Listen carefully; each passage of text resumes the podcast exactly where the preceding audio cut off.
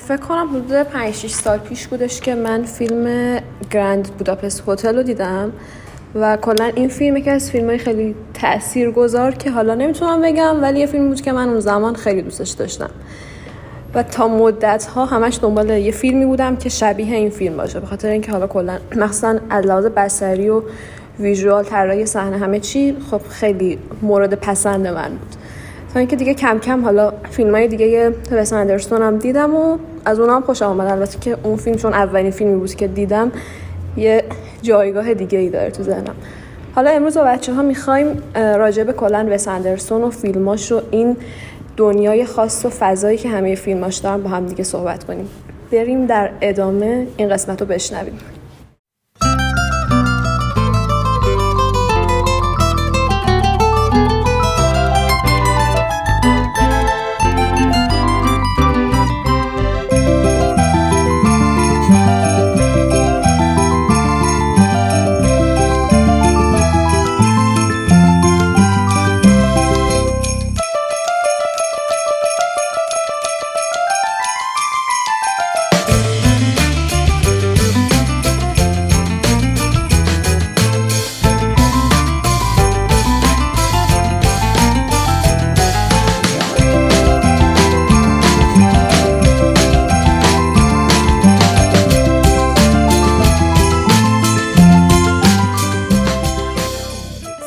زهرام بریم با قسمت دوازدهم پادکست رادیو سیتی. سلام علیکی با بچه ها داشته باشیم.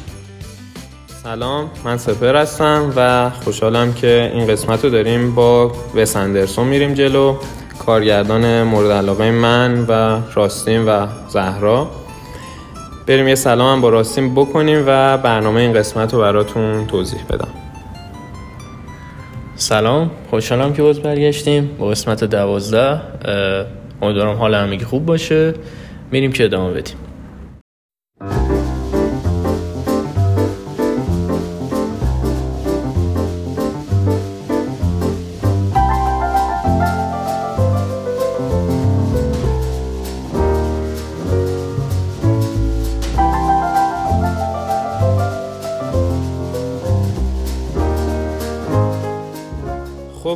این قسمت کارگردانی که کاراشو می‌خوایم تحلیل کنیم و از لحاظ کارگردانی کاراشو بررسی داشته باشیم وس اندرسونه.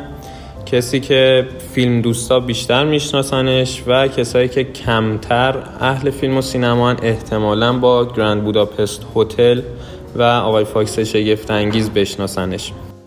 وس اندرسون کارگردان آمریکایی که حدودا الان 52 سال سن داره و بیشتر فیلماشو به دلیل اینکه حالا تو فرانسه بوده حالا هوا و تم فرانسوی داره و تو فرانسه بیشترش فیلم برداری شده با فیلم راشمور که دومین فیلمش هست خیلی سر زبون افتاد و کارهاش دیده شد و بعد از اون یه روند رو به رشدی داشت که ما به موقع بررسی می‌کنیم. راستین یه خورده راجع به این فیلم نامه نویسیش که با اوون ویلسون بوده و یه خورده زندگیش توضیح بده تا از زندگیش پلی بزنیم به سبک کارگردانیش و بعد فیلم به فیلم بریم جلو. خب وس اندرسون همونجور که تو گفتی خب آمریکایی بوده و خب اینا اصلا جزو فیلمسازای مستقل حساب هرچند فیلماش اصلا اینجوری به نظر نمیاد و خب فیلم های آخرش هم خب بودجه زیاد بودن ولی خب در کل فیلمساز مستقل حساب میشه. دو تا داداش داره. فکر کنم خودش وسطی است. دو تا داداش داره و مادرش باستانشناس بوده اهل تگزاس. کلا هم تگزاس به دنیا اومده و همونجا بزرگ شده. پدرش هم از که آدمایی بوده که تو صنعت تبلیغات کار می‌کرده و اینا و خب طلاق گرفتن تو سن 8 سالگی پدر مادرش از هم. و موقعی که میاد توی دانشگاه و مستر اگه اشتباه نکنم مستر یا نه ببخشید. لیسانس فلسفه می‌گیره. اونجا با اوبن ویلسون رفیق میشن با هم رفاقت خیلی سنگینی برقرار می‌کنن و مسیر فیلمسازیش در واقع از اونجا شروع میشه. یعنی این دوتا با هم دیگه رفیق میشن. حتی فیلم اولشون باتل راکت که یه فیلم کوتاه بوده اون فیلمو با هم دیگه این دوتا رفیق بودن از باباشون یه مقدار پولی می‌گیرن. داداش اوون ویلسون لوک هم هست که حالا تو فیلم دوتا فیلم اول و اندرسون حضور داره. از اونجا دیگه تقریبا مسیرشون هموار میشه. در واقع شروعش هم از این همین رفاقت و اوه رویال تنن با من بودش. برادرش لوک آره. کلا آدمی نیست خیلی آدم عوض کنه. یعنی یک سری آد... چی میگن عوامل رفیق و اینا هستن که ثابتن. و خیلی این تکرار رو می‌بینیم. چه از عوامل پشت صحنه بگیریم که فیلم بردارش مثلا رابرت یومن هر فیلمیش که حالت فیلم بوده حالا به غیر از اون دو تا انیمیشنش که نمی‌شده فیلم بردار داشته باشه همه رو یه نفر فیلم برداری کرده. جیسون شوارتزمن بیل موری اینا بازیگرایی بودن که تو اکثر کارهاش بودن. عموما کسایی که میان تو فیلماش عموما هی عوض نمیشن و یک سری عوامل ثابت داره. حالا هر از گاهی این وسط تنوعی میده ولی اصل عوامل همونن تغییری نمی‌کنن. و وست اندرسون اینجوری شروع می‌کنه می‌رسه به راشمور کم کم پیشرفت می‌کنه. جزو معدود کارگردانایی که همینجوری پله پله هی پیشرفت می‌کنن و این پیشرفت تکنیکی دیده میشه. یعنی فیلماش هر چی داره میره جلوتر تکنیکی تر میشه. اون چیزی میشه که دقیقا تو ذهنشه. یعنی اینجوری نیست که بگیم خب مثلا فیلم بعدیش علاوه تکنیکی ضعیفتر از اینه یا قبلی بهتر بود. کاملا رو به رشده و وقتی فیلماشو به ترتیب می‌بینیم کاملا مشخصه که داره این دنیایی که تو ذهنشه رو تکمیل تر می‌کنه.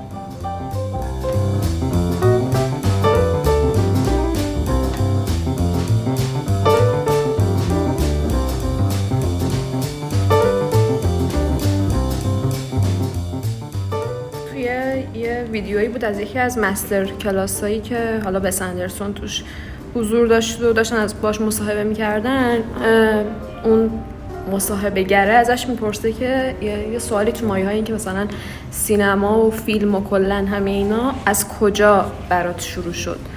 بعد در جوابش میگه که سه تا دلیل بودش که حالا مثلا سینما و فیلم و اینا برای من شروع شد. اولیش این هیچکاک بود. چیزی که خیلی حالا تاثیر گذاشته بوده روش از فیلم های هیچکاک این بوده که توی فیلم های هیچکاک مخصوصا فیلم های آمریکاییش title فیلم با اسم خود هیچکاک شروع میشه نه حالا صرفا عنوان فیلم.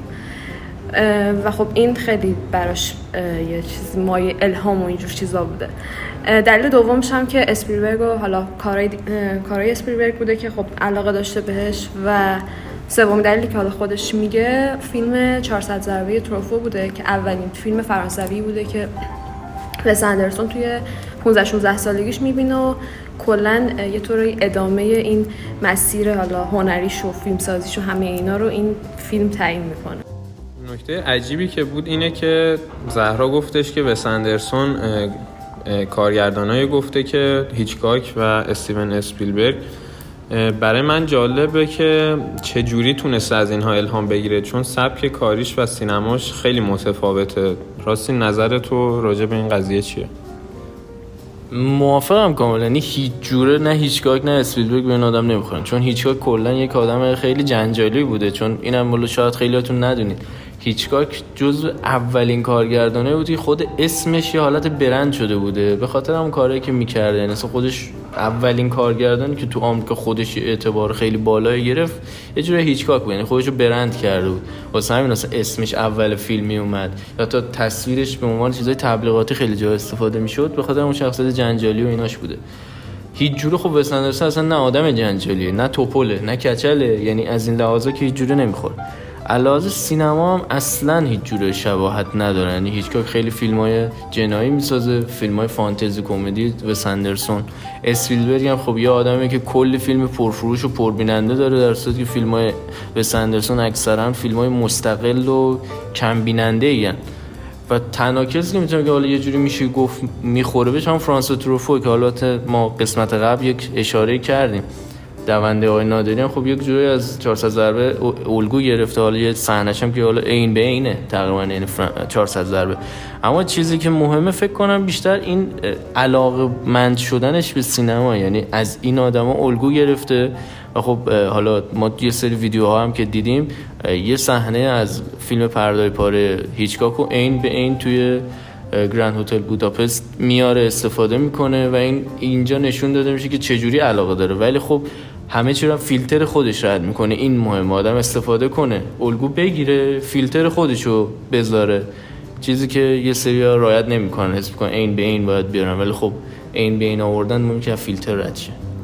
خب برگردیم عقب دوباره به زندگی خود وس صحبتی که راستین کردش راجع به اوون ویلسون حرف زدیم. خود وس اندرسون میگه که فیلم هایی که من می‌سازم درسته که تم فانتزی داره تمهاش خیلی واقعی به نظر نمی‌رسه ولی همشون یا بر اساس زندگی خودش و چیزهایی بوده که تو زندگیش پیش اومده یا بر اساس آدمهایی بوده که اون شخصیت ها رو دیده. و نمونه خیلی بارزش فیلم راشموره که دقیقا این داستان یه چیز مسائلی بوده بین خودش و اوون ویلسون که تبدیلش کردن به این فیلم. اوون ویلسون سه تا فیلم بلند اولش رو به همراه اوون ویلسون فیلم نامش رو نوشته و بعد اون دو تا از فیلمهاش با نوا بامباک بوده که بعدها تهیه کننده دو تا از فیلم های اونم مثل که بوده. خب یه خورده بله آخرین فیلمی که اومد و خیلی هم مورد استقبال قرار گرفت مریج استوری کارگردانش نوا بامباک بود. بریم یه خورده راجع به کارگردانیش صحبت کنیم. یه سری مسائل کلی رو تو بگو و منم یک سری فکت رو میگم و بعد بریم توی فیلمگرافیش فیلم به فیلم ادامه بدیم. تو دنیای سینمای فانتزی چیزی که به سندرسون خاص می‌کنه یک مقدار از بقیه جدا می‌کنه حرکات دوربین و میزانسنای خاصیشه چون ما قبل اون تیم برتون اومد به عنوان کسی که فانتزی کار بود میشناختن اما تیم برتون چه فرقی داره؟ تیم برتون به شدت اگزاجره می‌کنه اقراق می‌کنه با حالت های اکسپرسیونیستی. یعنی شما نقاشی های اکسپرسیونیستی رو ببینید فضای اکسپرسیونیستی این کاملا در تیم برتون. من فضاهای خیلی دارک و تاریک و خیلی سیاهی داره. فیلم های تیم برتون برعکس فیلم های بسندرسون که خیلی به رنگ توجه می‌کنه. دقیقا حتی یعنی توی اون ادوارد دستخیچی هم که به رنگ توجه می‌کنه همین حالت هست ولی اقراقش خیلی مثلا تکرار می‌بینیم. ما خیلی یک شکلی می‌بینیم. یک جنس دیگه ایه. بعد اصلا تیم برتون از جنس دوربینی که و سندرسون استفاده می‌کنه استفاده نمی‌کنه. یعنی دوربین تیم برتون خیلی دوربین معمولی خیلی دوربین رئالیستیه. اون سعی می‌کنه عمق بده به فضا و خیلی کارهایی که وس اندرسون نمی‌کنه در صورتی که وس تمام هنرش در حرکت دوربین زاویه بندی و تدوینش. حالا چیزی که وس اندرسون رو دقیقا خاص می‌کنه همین زاویه بندی دوربینه و اینکه چجوری میزانسن میده. یه کوچولو بازترش می‌کنم که چجوری این اتفاق میفته و این آدم می‌تونه اینجوری از تصویر و از امکاناتش استفاده کنه فرق بکنه با بقیه و کارش هم بتونه درست انجام بده. مهمترین چیز دوربین فلته. یعنی شما نگاه کن بهش میگن ترکیب بندی متریک. یعنی چیکار می‌کنه؟ دوربینش یک جوری قرار می‌گیره که حالا خیلی به اینو به چشم تقارن می‌بینن ولی این یه خورده فیلماشو ببینین می‌بینین اصلا تقارن نی. در واقع دوربین یک حالت مثل چشم بیننده موقعی که صحنه تئاتر می‌بینه داره و صحنه در واقع نصف میشه و ما همه چی رو می‌بینیم. یعنی در واقع چشم شما به عنوان یک چشم خداگونه تو کل صحنه داره میچرخه به عنوان بیننده حالا اینو چیکار می‌کنه؟ با حرکت هایی که می‌کنه یعنی با حرکت ترکینگ که اکثر کاراش هست یا با فاصله که همیشه دوربین کارکتر داره. یعنی حتی اگه داره حرکتی می‌گیره یعنی داره دوربین با بازیگر عقب میاد یا جلو میره فاصله بازیگر همیشه ثابته. حتی موقعی که داره دوربین رو دست میده. یعنی دوربین رو دستم میده اونقدر شیک نمیده بهش. یک شیکی میده باز تقارن داره باز عمق نداره تاثیر. هرچند با اینکه شما عمق رو می‌بینی اما یک جوریه که انگار نمی‌تونی دستتو مثلا داخل بکنی. عمقش اونقدر نی. نور پردازی فلت. این یکی از دلایلیش که این کارو می‌تونه بکنی که زیاد سایه شما تو تصویرش نمی‌بینی. این کاریه که می‌کنه. و بعد تو تدوین. شما نکن موقعی که توی فیلم برداری pan می‌کنه pan ای شلاقی به چپ راست عقب جلو می‌کنه فقط چهار جهت اصلیه در تدوینم هم همین کارو می‌کنه. یعنی cut هایی که می‌زنه یک jump cut مستقیم می‌زنه اون شما fade نمی‌بینی شما transition نمی‌بینین تو کاراش. یک تدوین خیلی ساده می‌کنه و همین تدوین یک جوری به شما این حسو میده که این انگار توی صفحه است و شما نمی‌تونین برین داخلش. در واقع اینجوری بگم traveling نداره تو صحنه. این باعث میشه صحنه عمق پیدا نکنه و این عمق نداشتن باعث میشه یک جوری فضا فانتزی بشه. انگار مثلا با زندگی واقعی فاصله داره واقعی نیست. اینو مثلا تیم برتون چیکار می‌کنه؟ میاد با خطای دید این کار انجام میده. مثلا تو یه فیلم مثل Big Fish می‌خواد یه نفر رو بزرگ کنه میارتش جلوی دوربین لنز رو واید می‌کنه. اونی که می‌خواد کوچیک باشه رو می‌بره. خیلی عقبتر یک جوری خطای دید ایجاد میشه. و سندرسون این کار رو نمی‌کنه. یک دوربین ثابت داره که تقارن داره و بازیگر با فاصلن. و دوربین هم خیلی مکانیکی حرکت می‌کنه. خیلی مکانیکی پن می‌زنه. خیلی مکانیکی پن شلاقی می‌زنه. چون نگاه پن شلاقی که مثلا یه آدمی مثل ایناریتو بردمن و روننتو اینا یک جور دیگه برای اکشن سازی و اینا استفاده می‌کنه یا دیمن شیزل برای یه فیلم موزیکال استفاده می‌کنه. و سندرسون اینو استفاده می‌کنه برای تدوینه. هم هستش پن شلاقی. مثلا توی بلک سوان بودش. دقیقا, دقیقا. واسه سرعت و دلهوره استفاده می‌کنه. این از پن شلاقی برای یه حالت فانتزی کردن و غیر واقعی کردن استفاده می‌کنه. این سواد این آدمه که چجوری از عناصرش استفاده کنه چجوری یه کاری بکنه که شما این حس رو بگیرین. و خب این همه به خاطر برنامه ریزی درسته. یعنی به خاطر اینکه یک دید درست داره یک فکر درست داره می‌دونه چجوری از اینا استفاده کنه و این آدم رو یونیک می‌کنه این آدم رو خاص می‌کنه. حالا این اصل قضیه کارگردانیش بود که حالا ما گفتیم در چیزهای دیگه خب مشخصه. طراحی صحنه درجه یک رنگ فوق العاده از رنگ ها استفاده می‌کنه.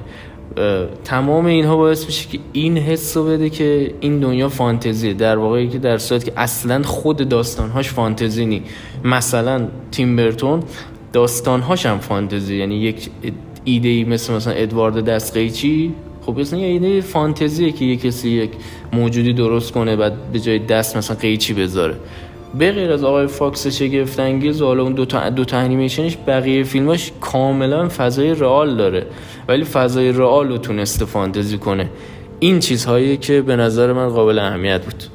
حتی داستان چیز آقای فاکس شگفت انگیز هم یه داستانی بر پایه واقعیته. یعنی خب طبیعت مثلا اون حیوان شکارچینه که میره شکار می‌کنه حالا مثلا می‌خوام بگیرنش. یعنی اون داستان داستان واقعیه. این اتفاق ممکنه بیفته ولی باز توی اون بستر فانتزی و به سمت اینکه ببره غیر واقعیش کنه. خب زهرا فکر کنم تو می‌خواستی یه نکته رو بهش اشاره کنی. خب کلا چیزی که توی همه فیلماش برای منم جذاب بود یکی همین طراحی کاراکتراش بود. مدلی که از کاراکترهای حالا کودک استفاده کرده و جوری که اینا کلا مفاهیم و ادا می‌کنن و همه اینا. یعنی بچه هایی که توی فیلم ها مثلا حضور دارن لزوما بچه نیستن. یعنی می‌تونه کاملا مثل یک بزرگسال اون معنا و مفاهیمی که حالا وجود داره رو منتقل می‌کنن. بعد دیگه چیزی که خب برای من جالب بود کلا توی همه فیلم ها این مدل روایت یعنی اون ساختاری که حالا فیلم روایت می‌شد داشت. مثلا توی راشمور فیلم مثل یک نمایشنامه و حالا شروعش یه پردست که شروع میشه و یا فیلم های دیگه هر کدوم مثلا فیلم آکواتیک وید استیو زیزو زیسو که مثلا نشون میده که یه گروه فیلم برداری یعنی, یعنی ساختار روایتش دوباره همون یک گروه فیلم سازی و فیلم تو فیلمه. اینا خیلی برای من جذاب بود. که خب میگم تو فیلم های دیگه هم حالا هستش به نوعی دیگه که مثلا حالا یک کتاب نمایشنامه است و همه اینا. فکر خیلی دیگه راجع به این موضوع صحبت کردم. من اینو اضافه کنم در ادامه اینکه از دوربین و ایناش چجوری استفاده می‌کنه دقیقا همین نکته که زهرا اشاره کرد.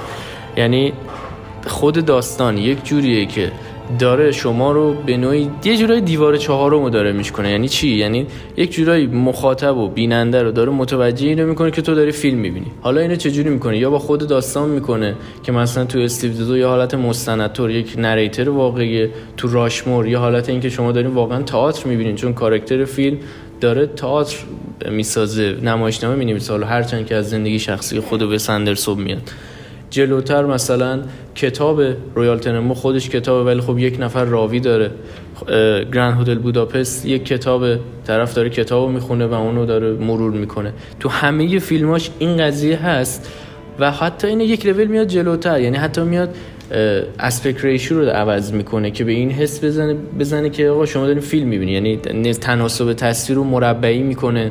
یه جاهایی کشیده می‌کنه یک جای بزرگ می‌کنه. این کار رو مثلا کریستوفر نولان هم می‌کنه. ولی خب اون اصلا چنین حسی به آدم نمیده انقدر درگیر خود اکشن میشه. اما در داخل فیلم های وس اندرسون این اینجوری استفاده میشه که به شما این حس بده که شما دارین فیلم می‌بینید و واقعا هم اینجوری میشه. یعنی دقیقا اون جاهایی که تو فیلم استیو دیسو اون کسی که حالا مستند سازی میاد جلو صحبت می‌کنه و مستقیم نگاه می‌کنه با آدم حرف می‌زنه آدم حس می‌کنه خب داریم ما فیلم رو می‌بینیم توی راشمور پرده بسته میشه آدم می‌فهمه که صحنه داره عوض میشه و تو بقیه فیلم و این یکی از دلایل دیگه که دوربینش چنین کار کرده داره. و به خوبی هم به نظرم تونسته این معنا سازی رو بکنه. چیزی که مثلا باعث یونیک بشه. چون الان یه جورایی خیلی سخته که شما یک کارگردان رو پیدا کنی یک نماش رو ببینی بتونی بفهمی کاری که. و سندرسون این کار کرده. یعنی حتی اگر کسی هم ورداره چون انقدر جنس دوربین رو صحنه سازیش خاصه خیلی سخته آدم بفهمه که مثلا از کجا ورداشه یه جورایی حالا گاسپارنا هم همینه. یعنی گاسپارنا هم اون جنس دوربینش یه جوری کاملا مشخص گاسپارنا است. و خب حالا اون یک جنس دیگه است یک جنس دیگه فقط خواستم نمونه سازی کنم. سپهر خب من مطالبی که تا اینجا گفتیم و یه جمعبندی می‌کنم و اینکه اگه چیزی از قلم افتاده بود میگم و میریم سراغ فیلم هاش من به فیلمنامه نویسی با نوا بامبک اشاره کردم. اسم فیلماشو بگم. فیلمنامه آقای فاکس شگفت انگیز و همین The Life Aquatic with Steve Zissou این دوتا رو نویسندگیش به همراه اون بوده. یه سری ریزکاری ها داخل فیلم هاش هست که قطعا خیلی زیادن ولی برای نمونه من حالا یه چند موردش رو نوشتم. یه دونش وجود تلفن های آنالوگ داخل همه فیلماشه که به یه نحوی حتی صدای زنگ ها هم همه حال هوای قدیمی دارن. دیگه راجع کارگردانیش و چیزهایی که مختص خودشه صحنه‌های slow motion یه که مختص خودشه. tracking ها رو راستین گفت به سبک خودشه با همون حال و هوای flat.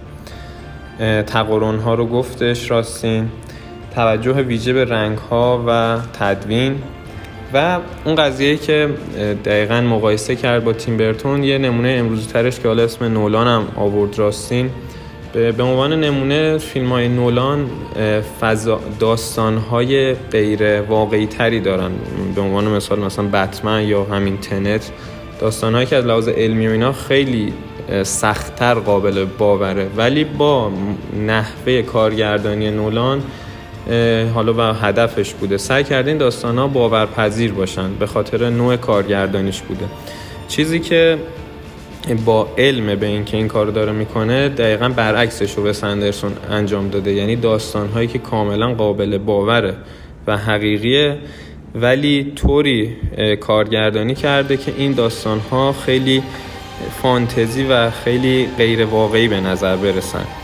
و یه دونه موردی هم که میشه حالا به این مربوطش کرد همینه که علاقه من به سینما بوده و دوست داره کاملا مشخص باشه که شما دارید فیلم می‌بینید. حالا چه با نحوه روایتش چه با چیزهایی مثل اینکه چپتر بندی ها رو می‌نویسه همه کارها رو مثلا تایتل میاد اون زیر. یا مثلا یه پرده بسته میشه باز میشه یا کتابه و حتی بعضی جاها چند تا کتاب تو کتاب میشه. خب دیگه بریم فیلم ها رو دونه دونه با هم دیگه جلو بریم و در آخر هم چند تا از فیلم ها رو معرفی می‌کنیم براتون که ببینین. و اگر نکته راجع به فیلمی باشه سر همون فیلم میگیم.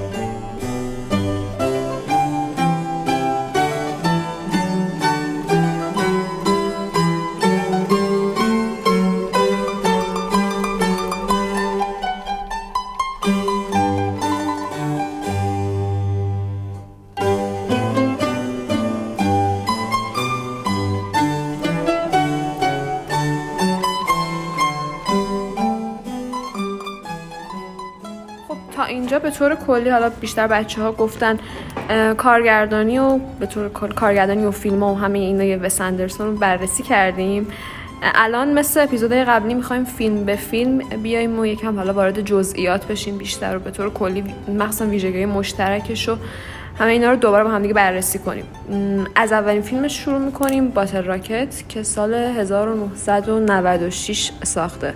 باتل راکت اول از اینکه فیلم بلندش ساخته شه یه فیلم کوتاه بوده که وس اندرسون و ویلسون اینو می‌سازن و بعدش تصمیم می‌گیرن که فیلم بلندش رو بسازن. و این فیلم خب توی گیشه که شکست می‌خوره ولی همون موقع خیلی مورد توجه منتقدین قرار می‌گیره و حالا یه سری جاها هم گفتن که جزو یکی از فیلم های مورد علاقه اسکورسیزی از بین فیلم های دهه 90 و یکی دیگه از نکاتی که حالا قابل توجه بود برای من این بودش که خود وس اندرسون میگه که این فیلم یه جورایی version خودش و ویلسون از فیلم The Last Picture Show ه که سعی کردن حالا اونو به تصویر بکشن و یکی دیگه از نکته که حالا برای خود من قابل توجه بود location بودش که توی ساخت این فیلم استفاده شده بود. این location حالا با توجه به علاقه خود اندرسون به معماری این location حالا لحاظ معماری یک سری حالا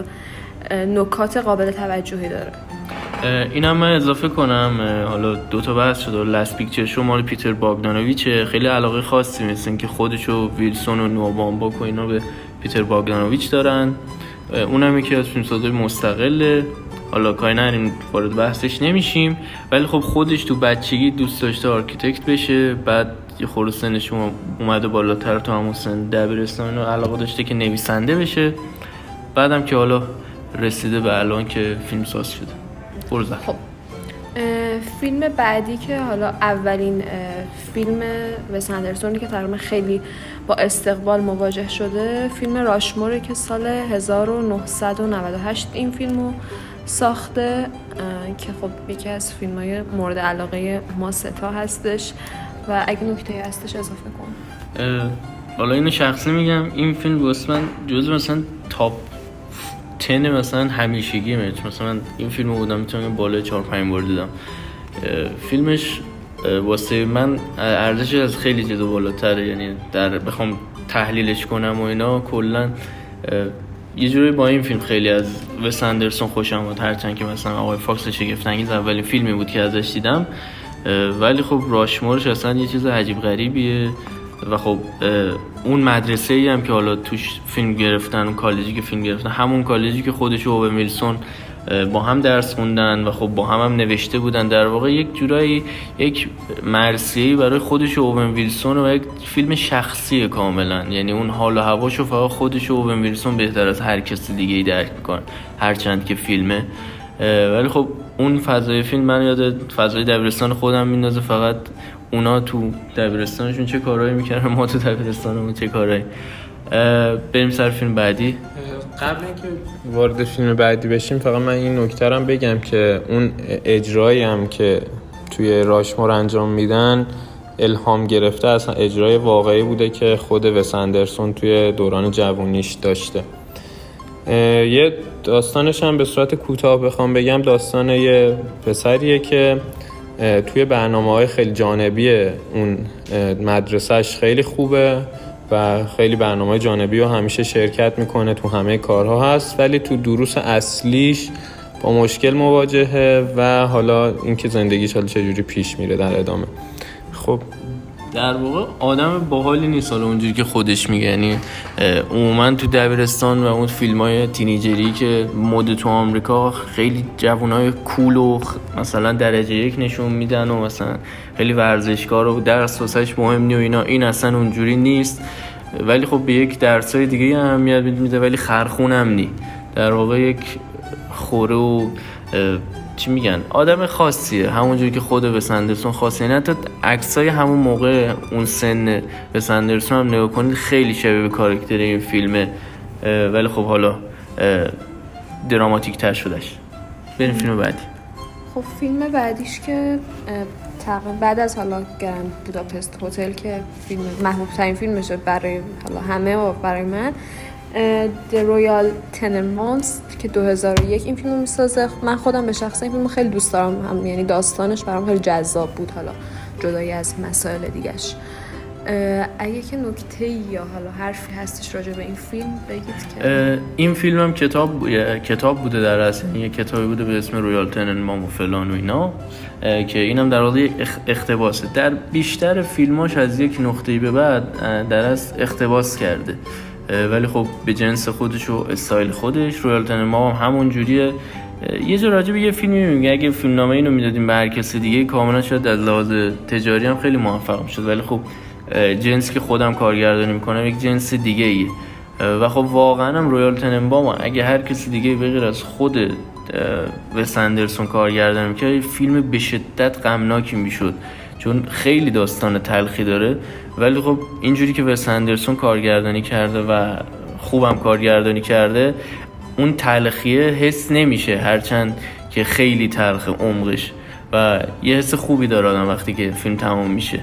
به بریم سر فیلم بعدی. من آره.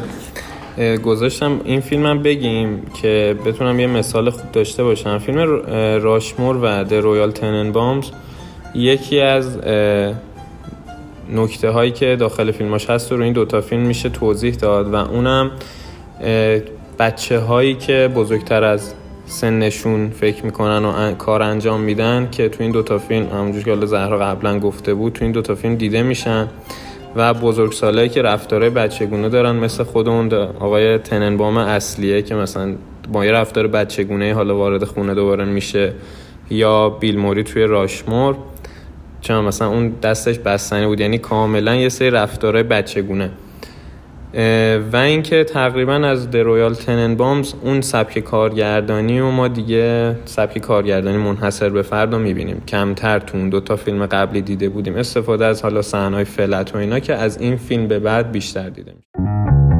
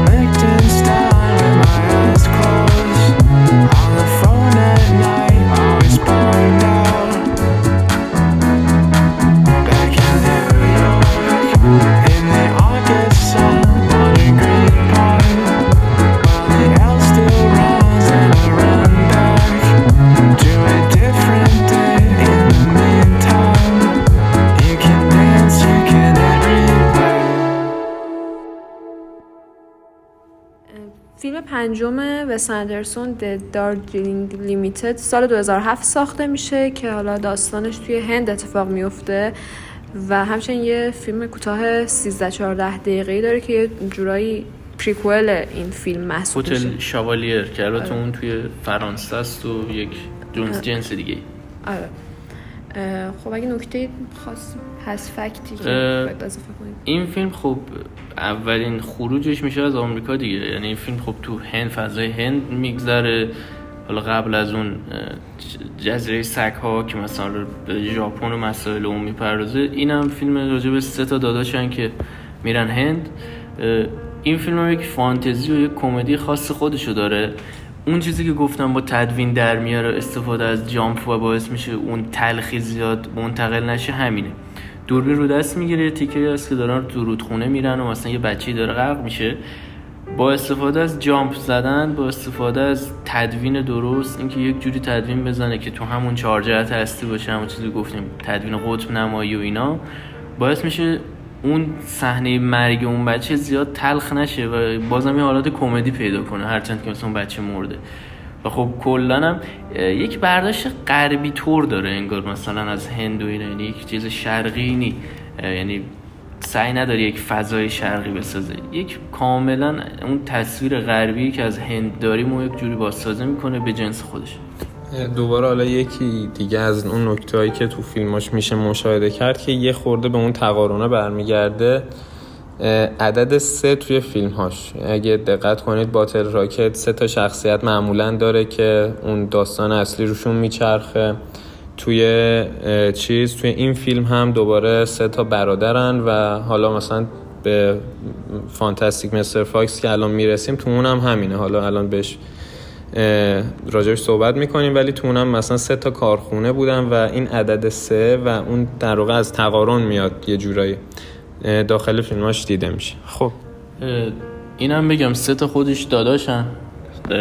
پدر مادرش طلاق گرفتن. خب تو Darjeeling Limited همین جوریه دیگه. سه تا داداشن که دنبال مادره میرن و خب میشه گفت یه جوری ربط داره.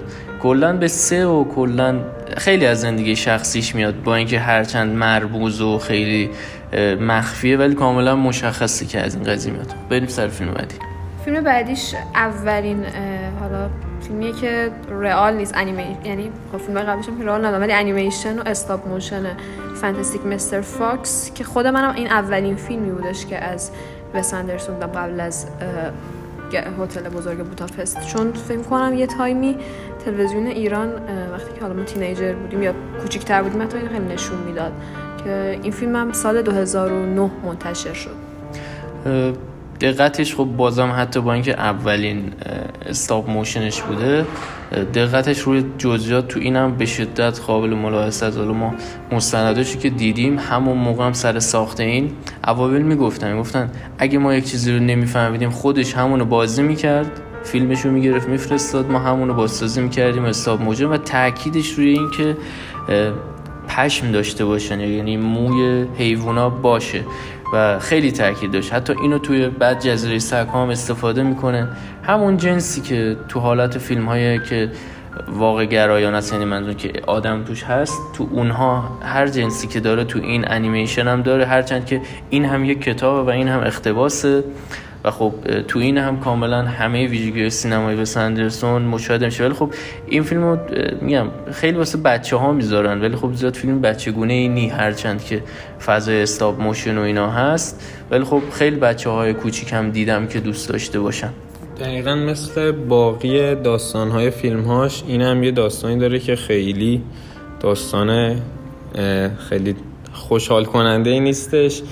و یه نکته دیگه که باز میشه بس داد به همه فیلماش وجود یه سری شخصیت که به نظر عجیب غریبن یا خیلی شبیه به بقیه آدم ها نیستن. حالا چه جدا از همون شخصیت اصلی ولی مثالش پسرشه که مثلا دقیقا هم توی فیلم میگن که آره تو عجیب غریبی مثلا چیز نیستی بچه بدی نیستی و فلان فقط شبیه بقیه نیستی. منم اینو تقریبا میشه گفت اولین فیلمی بود که ازش دیدم و حتی نمی‌دونستم وس اندرسون چون موقع اصلا به این توجه نمی‌کردم که حالا دوباره سر پادکست یه بهونه شد که دوباره ببینم. تو اینم باز به رنگ و اینا دقیقا مثل فیلمهاش توجه کرده فضای رنگیش و حالا اون چیدمانای خاص خودش. خب بریم فیلم بعدی. فیلم بعدی اون رایس کینگدم که اینم باز یکی از فیلم های مورد علاقه خود من که سال 2012 این فیلم منتشر میشه.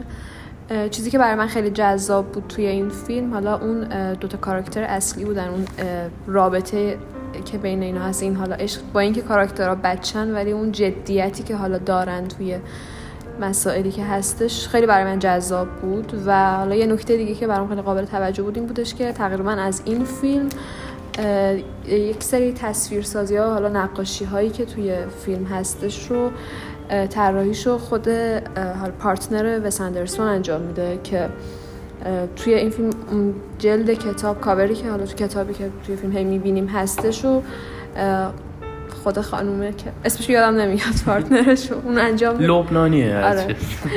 اون انجام میده و حالا بچه ها چیزی البته تو فیلم های بعدیش هم از, این از همین حرکت استفاده می‌کنه چون برادرش یکی از برادراش هنرمند نقاشی انجام میده و نویسنده است. یه سری نقاشی هایی که توی جزیره سکا اگه اشتباه نکنم و خود گرند هودل بوداپست و یک سری طراحی ها رو یکی از برادرای وس اندرسون انجام میده و خب این یعنی این حرکت رو تو فیلم های بعدش هم می‌زنه. حالا اولیش که با بانوش بوده بقیه رو حالا یک جنس دیگه. حالا اینم من بگم حالا اونایی که می‌دونن یه خور با من ارتباط داره من background لپتاپ و کلا صفحه‌های بزرگم همیشه یکی از artwork های Moonrise Kingdom من 16 17 سالم بود این فیلمو دیدم و اون گفتم چرا من چنین پارتنری ندارم؟ چرا چنین آدمی نیست تو زندگی اگه گفتم اگه تاپ تنم باشه قطعا یکی از فیلماش اینه یکیش راشمور این دو فیلم اصلا رو دست نداد اصلا کلا درجه یک. بریم سراغ فیلم بعدی.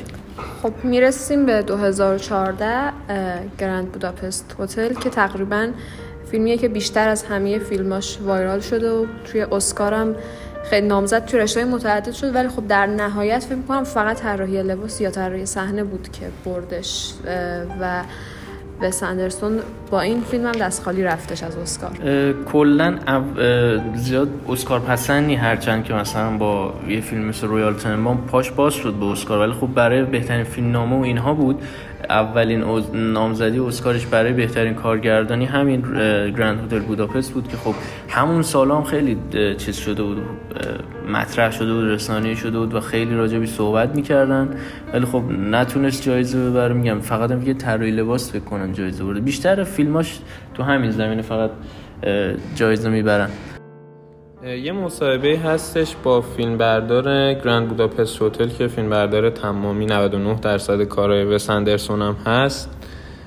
میگفتش که توی مدیریت کردن پول به سندرسون خیلی باهوشه. حالا راجع همه فیلماش میشه. این فیلم که باز حالا جز پرخرشترین فیلماشه. ولی میگفتش که پشت صحنه فیلم ها آدم بیکاری نمی‌بینید. یعنی هر کسی که پشت صحنه هست مشغول یک کاریه و خود وس اندرسون هم میشینه صحنه رو کنار چیز. حالا میگه یه نگاهش به بازی بازیگراشه یه نگاهش به دوربینه که همه چیز رو زیر نظر داره.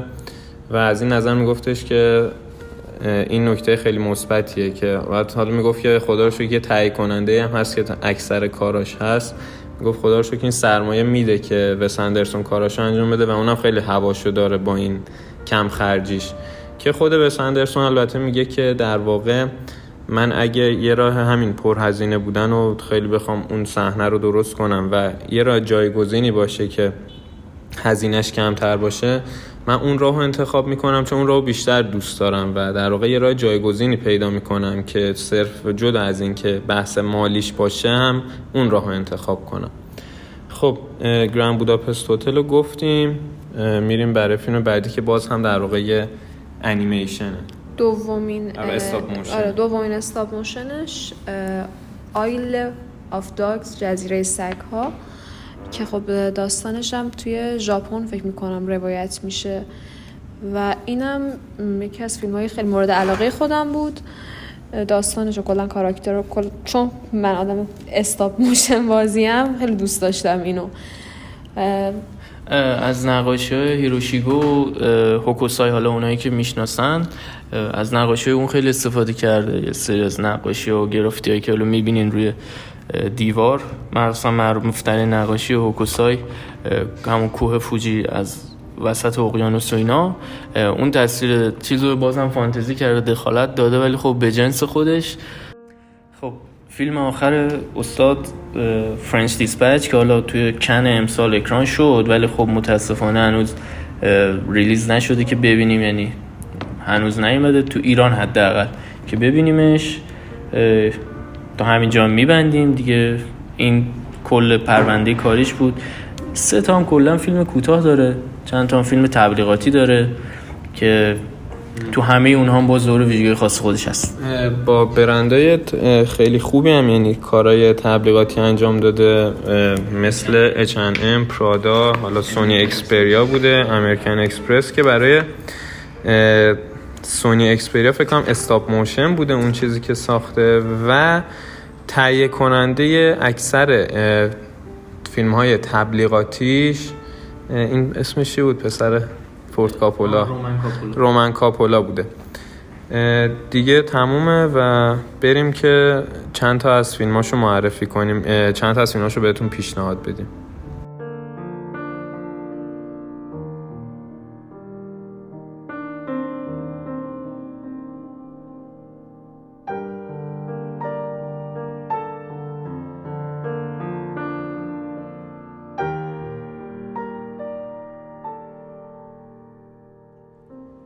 خب برگشتیم و دیگه جنبندی خاصی نداریم چون سعی کردیم همه چیز مختصر و مفید و جامع باشه توی خود بحث ها توی فیلم ها تمام نکات رو گفتیم. فقط به شما چهار تا از فیلم ها رو پیشنهاد میدیم. سعی می‌کنیم یه خوردن پیشنهادامون کلیشه ای نباشه فیلم نباشه که حالا همه جا معمولا میگن و اون فیلم که همه دیدن. فیلم که از نظر ما بیشتر چیزه و یه خورده ارزشمندتره. فیلم اول فیلم Rushmore که همون حالا گفتیم هممون هم علاقه‌مند بودیم حتما ببینید. فیلم بعدی که بهتون پیشنهاد میدیم Royal Tenenbaums و فیلم Moonrise Kingdom و The Darjeeling Limited این چهار تا فیلم رو ما بهتون پیشنهاد می‌کنیم که ببینید و امیدواریم که خوشتون بیاد. سعی کنید حالا همه فیلماشو ببینید زیاد فیلم نداره هشت تا فیلمه. فیلماشو کسی نیست بدش بیاد. فقط یه خورده حوصله می‌خواد یعنی یه خورده بحث سلیقه میشه. امیدوارم ببینید و دوست داشته باشید. دیگه کم کم خداحافظی کنیم زهرا جان. امیدواریم که از این قسمت هم حالا مثل قسمت های پیش لذت برده باشید. کجا مطمئن لذت بردن؟ فیدبک های مثبتی که دریافت کردم این بیانگر این موضوع بودن و امیدوارم در ادامه هم دریافت کنیم. و همونطور که گفتم توی قسمت پیش هم می‌تونید توی app های پادگیر مختلف ما رو subscribe کنید تا notification قسمت های بعدی و حالا این قسمت رو داشته باشید. و اگه دوست داشتید page اینستاگرام و channel تلگرام ما رو هم همراهی کنید. خدافزی تو بکن و خدافزی حرفای پایانی ما زدم. تا قسمت بعدی از طرف من خداحافظ. خب دیگه حرفی نمیمونه. انشالله برای قسمت بعدی یه کارگردان دیگه یا اگه ویژه برنامه داشتیم داخل حالا پیجامون اطلاع رسانی می‌کنیم دیگه تا قسمت بعدی. همینجا که حالا سفر خودش حرفش داخل کرد می‌خوام یه کاری کنم قشنگ بشینه فیلم ببینه. طبق روال همیشه همون که یه کارگردان خارجی میریم یه کارگردان ایرانی و خب ادای احترام می‌کنیم به کارگردان ایرانی. قسمت بعدمون با ناصر خان تقوی برمیگردیم. مرور آثار ایشون و ادای احترام به ایشون می‌کنیم. خب آقا سفر قرار بزنیم کل تو فشار کلی تو سختی و خوشحال بودم خوشحالم که این قسمتم با شما بودم. روز بخیر و موفق باشید.